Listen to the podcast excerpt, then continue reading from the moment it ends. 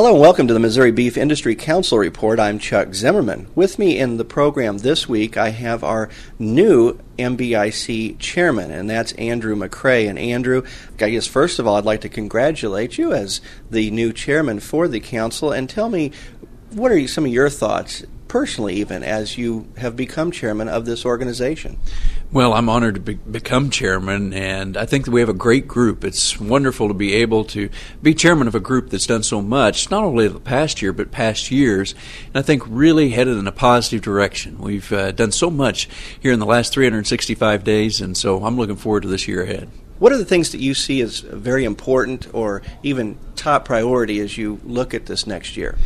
Well, there are a couple of areas that I think are key. Uh, one would be continuing to do research. Uh, we've got to continue to keep beef at the forefront, but we've got to back that up with science to be able to provide a product to consumers uh, that they enjoy. They already enjoy beef, but how can we make that product a great experience every time they have it? So that's very important. And secondly, it would be a heading that would be fairly large, but education. Underneath that, that could fall under nutrition education. It could be educating young people, older people, whatever it may be.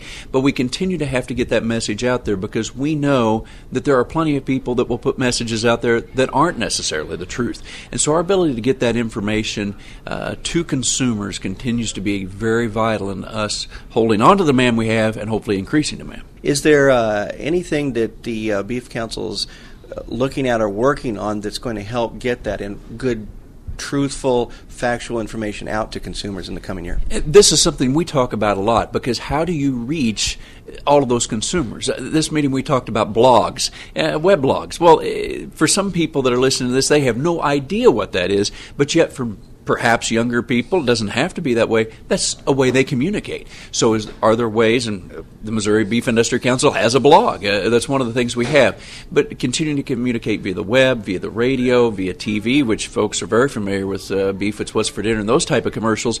I think we continue to use the mediums we have, but also look at any other new mediums that are coming along. How we communicate that message. That's sometimes a challenge to be able to keep up with that. What would you most like Missouri producers uh, beef producers to know about what the checkoff is doing here, uh, a la the Missouri Beef Industry Council, on their behalf as you are chairman going into this? I'd like them to know a couple of things. One is that those dollars are used in great ways here in Missouri uh, to reach people not only in the country but in the cities. Hopefully, have a good balance uh, to be able to continue to communicate that story of beef. But I think it's also important for them to realize that as Missouri producers, we also have I believe, a challenge to reach people across the country. Uh, we have beef councils in all the states, but perhaps a, a, a, Rhode Island beef council doesn't have as many resources. But yet we know there are large masses of people in those areas. So we're continuing to use the dollars here in Missouri, uh, but also through coordinated effort with other beef councils nationally to continue to get that message out nationally. And, you know, when I sit in northwest Missouri, I want folks there to know about it but at the same time, I realize there are millions of people living on the coast that maybe aren't familiar with this story at all, like we might be here in Missouri. So I hope that they realize that we use those dollars as well to influence those people because they are our consumers too. Our beef is certainly consumed in Missouri, but it's consumed all across this nation, even around the world. Well, thank you very much. That's Andrew McCrea, who's the new chairman for the Missouri Beef Industry Council. I'm Chuck Zimmerman reporting.